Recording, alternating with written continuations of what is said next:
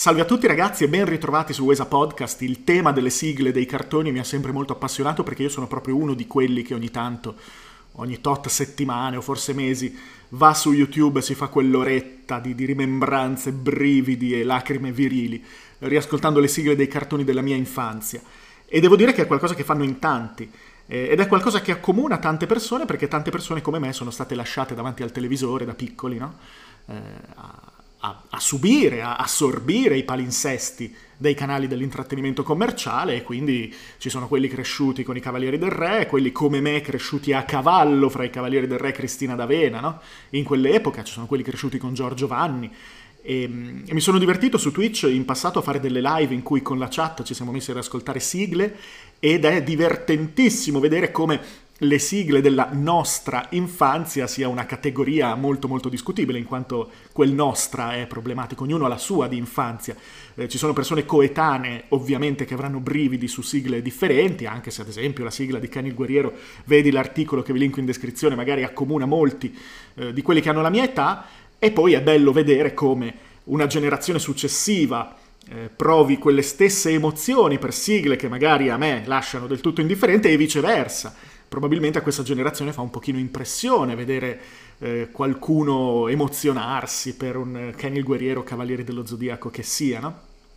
E quindi è interessante vedere come in realtà non c'è nessun valore oggettivo musicale all'interno di questi pezzi, eh, per quanto possano risultare carini, simpatici o squallidi, no? non è questo il punto, non è una, una discussione sul loro valore estetico oggettivo, ovviamente questo è, già di per sé un ossimoro, ma è una discussione intorno alla loro collocazione biografica, cioè perché quella sigla, che può essere Kenny il guerriero, può essere Naruto, l'uomo tigre o che sia, perché quella sigla riesce no, a pizzicare i precordi, no, le corde del tuo cuore, perché quando la senti, se sei preso bene, se sei nel momento giusto, ancora ti si rizzano i peli sulle braccia e magari ti si bagnano gli occhi. Che cosa succede? Succede che quella sigla, quella musica, è stata collocata in modo ripetitivo e legata ad immagini, a cose che ti appassionavano, in un periodo preciso della tua vita in cui eri estrem- estremamente ricettivo e ha caratterizzato la tua infanzia e non avrai un'altra infanzia al posto di quella. E per quanto tu, crescendo, possa avere un distacco critico, ti possa rendere conto che magari erano delle sciocchezze, delle boiate, possa non importartene più nulla, ecco che arriva, hai già la tua età, ma arriva in quel momento quella nota, quel passaggio e, e arriva come, come, una scarica elettrica, credo che proprio di una scarica elettrica si tratti, a, a suscitarti un'emozione che non sai spiegare, che non ha ragioni ragionevoli, no? E questa è una cosa secondo me molto più interessante di così, molto più interessante del fatto di constatare che tutti no, abbiamo dei ricordi che hanno la loro unica ragione d'essere emozionanti eh, legata alla loro collocazione biografica. E questo è un discorso estetico molto molto importante, siccome su internet ci si scanna, penso al discorso di The Last of Us parte 2 recente, ma è sempre così, ci si scanna fortissimo e duramente intorno ai pareri sui film, sui videogame, sulle serie tv e quello che è, e sulla musica, figuriamoci, e quella cosa è brutta e quella cosa è bella, quella cosa è emozionante e quella cosa non è emozionante, e ciascuno naturalmente cerca di portare nel migliore dei casi, se non altro, i propri ragionamenti, cerca di spiegare il più possibile le proprie emozioni, in altri casi ovviamente si usano argomenti ad autorità, è così e basta, è così perché lo dico io, oppure è così perché lo dice quello, e va bene. Insomma, internet non è proprio il trionfo del dialogo e dell'argomentazione, ma ancora una volta non è neppure questo il punto. Il punto è che le emozioni abbastanza inspiegabili e totalmente personali e biografiche che le sigle dei cartoni animati eh, incarnano perfettamente, ci raccontano che cos'è il nostro giudizio estetico, o meglio, qual è un elemento imprescindibile, inaggirabile del nostro giudizio estetico intorno al videogioco, al film, alla canzone e quant'altro. Dove, quando e perché è stata collocata quell'opera nella nostra storia, nella nostra biografia?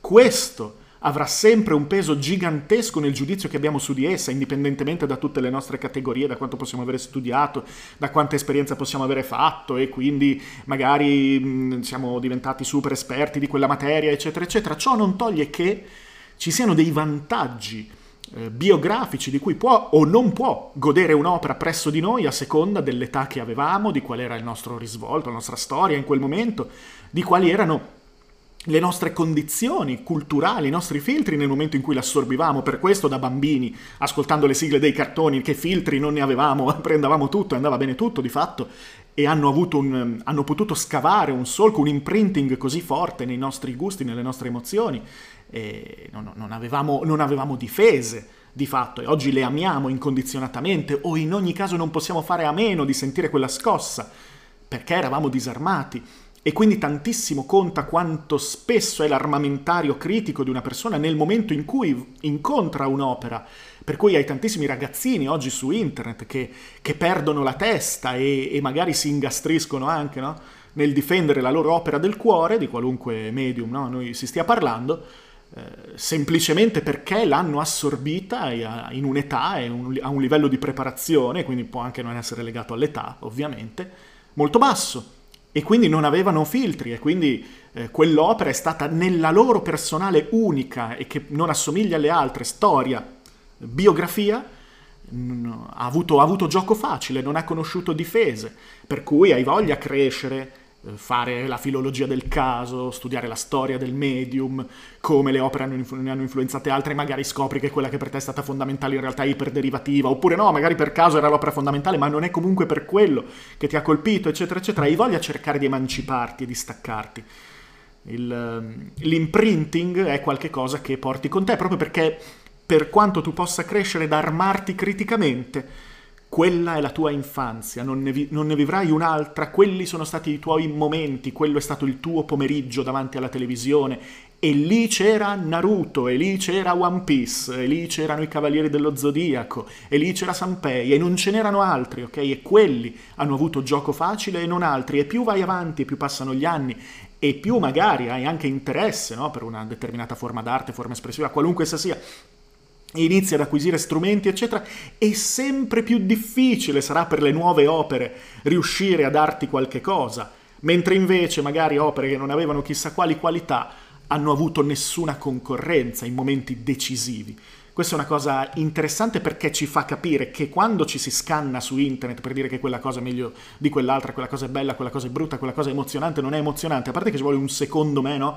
Un in my humble opinion grande come una casa, bisogna sempre darlo per scontato e se retoricamente si tende a far finta che non sia così, a spacciare per oggettivi i propri punti di vista quando non si sta facendo scienza, la cosa diventa piuttosto eh, intrinsecamente violenta. Ma detto questo, bisogna, bisogna, veramente capire che la storia, eh, o per meglio dire, i propri gusti, le proprie opinioni intorno all'oggetto estetico sono comunque la storia degli oggetti estetici nella nostra vita.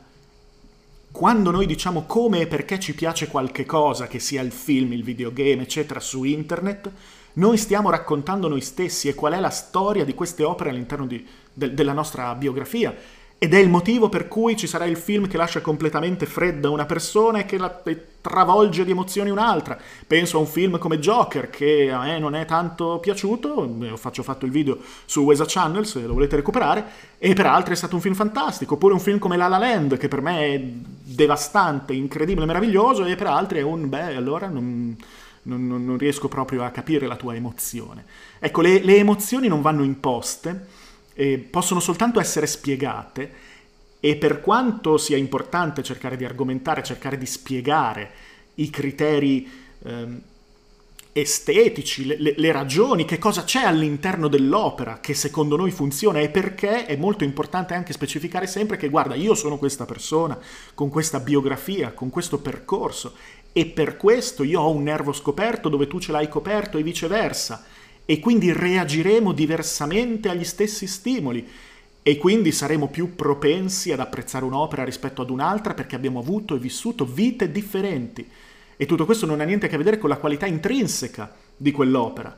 Per questo internet è ammorbata di persone che non hanno evidentemente una grande cultura filosofica, che continuano a pretendere che ci sia il valore oggettivo dell'opera estetica, quando di oggettivo l'opera estetica ha soltanto le sue caratteristiche tecniche.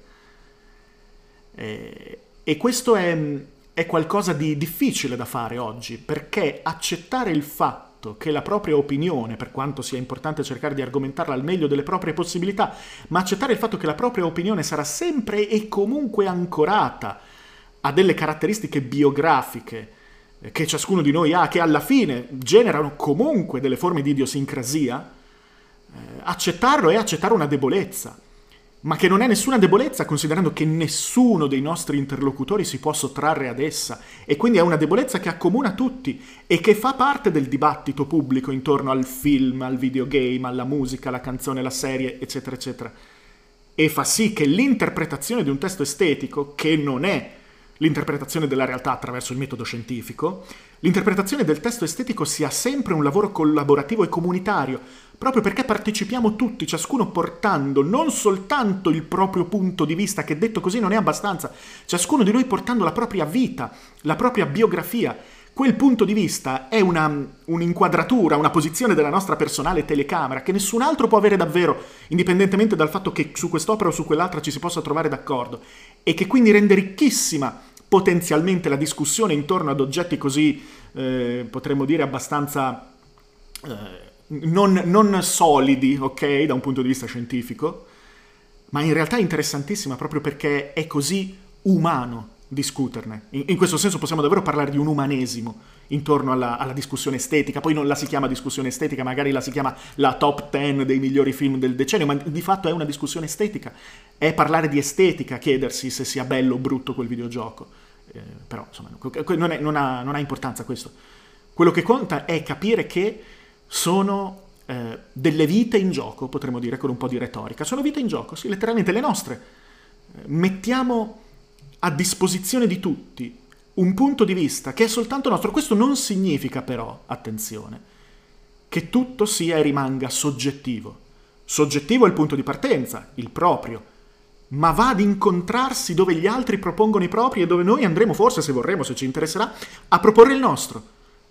E allora la sorte di un'opera sarà intersoggettiva, sarà un negoziato fra i punti di vista e non tutti i punti di vista peseranno lo stesso, uno non vale assolutamente uno nell'agone intersoggettivo.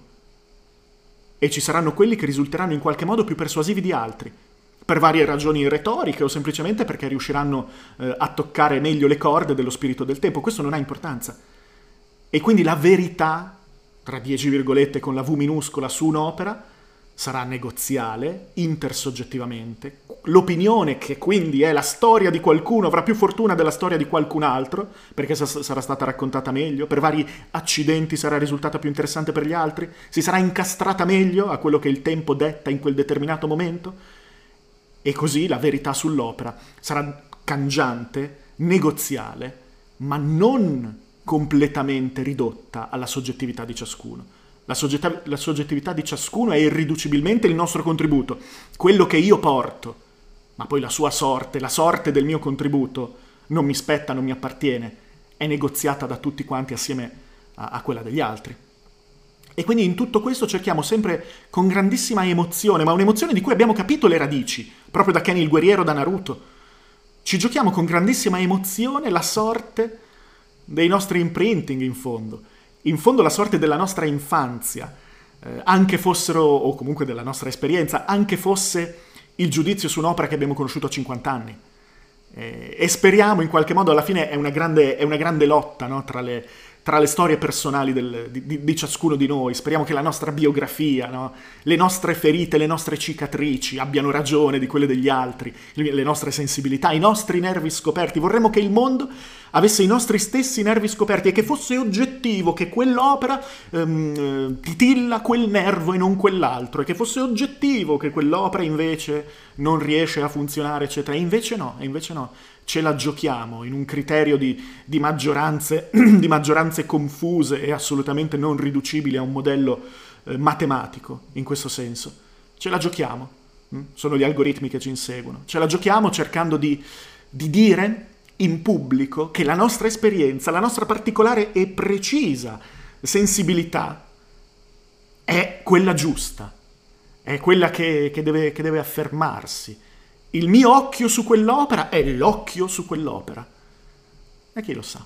Forse la comunità degli interpreti, per caso o accidenti che non controlla nessuno di noi, potrebbe addirittura deliberare esattamente quello e l'opinione di qualcuno diventare, per un breve periodo, finché non sarà di nuovo ridiscussa, i tempi cambieranno, diventare il testo sacro, no? la lettera intorno a quell'opera. No? Sarà così per un po', per un, per un istante. Non è un'illusione che dobbiamo covare, a mio avviso. Non dobbiamo desiderare che gli altri facciano proprie le nostre ferite, i nostri nervi scoperti, che noi andiamo argomentando. Dobbiamo semplicemente desiderare che li ascoltino e noi dovremmo essere curiosi di quelli degli altri, perché in realtà potremmo scoprire che possiamo sempre fare in tempo ad assumere una nuova sensibilità, a capire qualche cosa di diverso. La cosa bella delle, delle vite altrui esposte attraverso questo genere di, di conversazioni, di discussioni, è che possono rivelarti un tuo nervo scoperto che fingevi di non avere, che magari non sapevi neppure di avere, e quindi non soltanto cambierà o potrà cambiare nel tempo la tua sensibilità, magari per orgoglio sull'opera X dove ti sei scornato con quell'altro tizio, avete litigato per un'ora, non cambierai mai opinione, ma in realtà è riuscito a instillarti un modo di pensare e di vedere le cose e d'ora in poi sarai più sensibile per l'opera Y e, e a seguire. E quindi avrai una nuova, una nuova, sensibilità, una nuova capacità di, di vedere il mondo.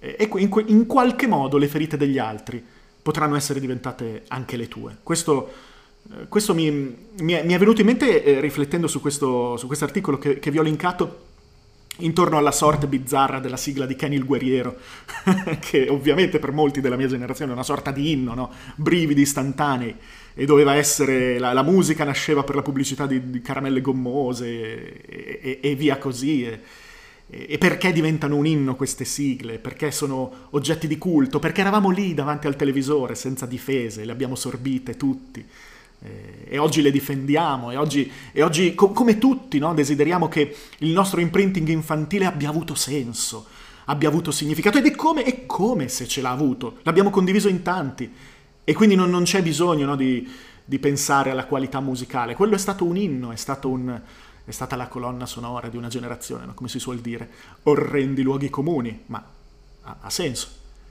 Eh, non, non, abbiamo, non abbiamo bisogno di di giustificarci in questo senso. Non, non, c'è nulla di diverso nella sorte della sigla di Kenny il Guerriero dalla sorte di qualunque altro oggetto estetico, semplicemente ha avuto un vantaggio competitivo incredibile. Nasceva come testo estetico pensato per una, una massa di bambini piccoli e quindi senza difese, no? Dateceli da piccoli e saranno nostri per tutta la vita. Siamo stati dati da piccoli a quella televisione e saremo, saremo le apparterremo per tutta la vita. Eh, è anche abbastanza, eh, abbastanza mh, mm, inquietante eh, pensarci. Però è così, è così, è di senso ne ha avuto e come.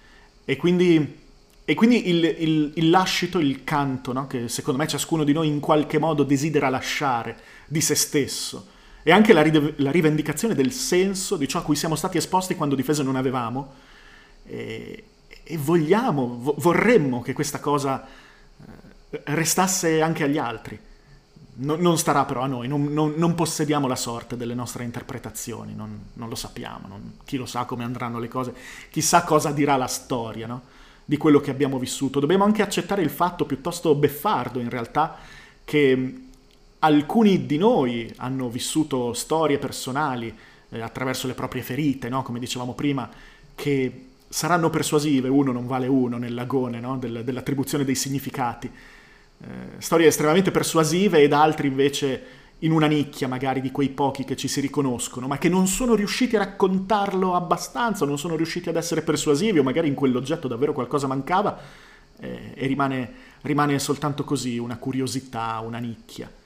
C'è chi, c'è chi riesce davvero a far, a far vibrare, risuonare la propria emozione con gli altri e chi invece non, non ne è capace o, o magari non ha non ha vissuto, non è stato attraversato dalle, dalle, esperienze giuste per quell'epoca e quel periodo e magari si sente frustrato, si sente taciuto, si sente dimenticato. Non è facile, questa probabilmente è una di quelle cose che può anche portare al conformismo. A un certo punto ti rendi conto che le tue ferite, la tua storia personale no, non riescono a fare presa, le ragioni possono essere infinite e allora decidi di, di fare tue e quelle degli altri. E, e questo secondo me è un peccato, non bisogna, non bisogna rinunciare e in ogni caso. Tutto questo per dire che sì, ascolto la sigla di, di Kenny il Guerriero anch'io, ogni tanto mi metto lì su YouTube, mi ascolto le sigle e sono, sono lacrime virili, sono emozioni forti. E... È così, è così ragazzi. Niente, questo, questo era il sermone del giorno.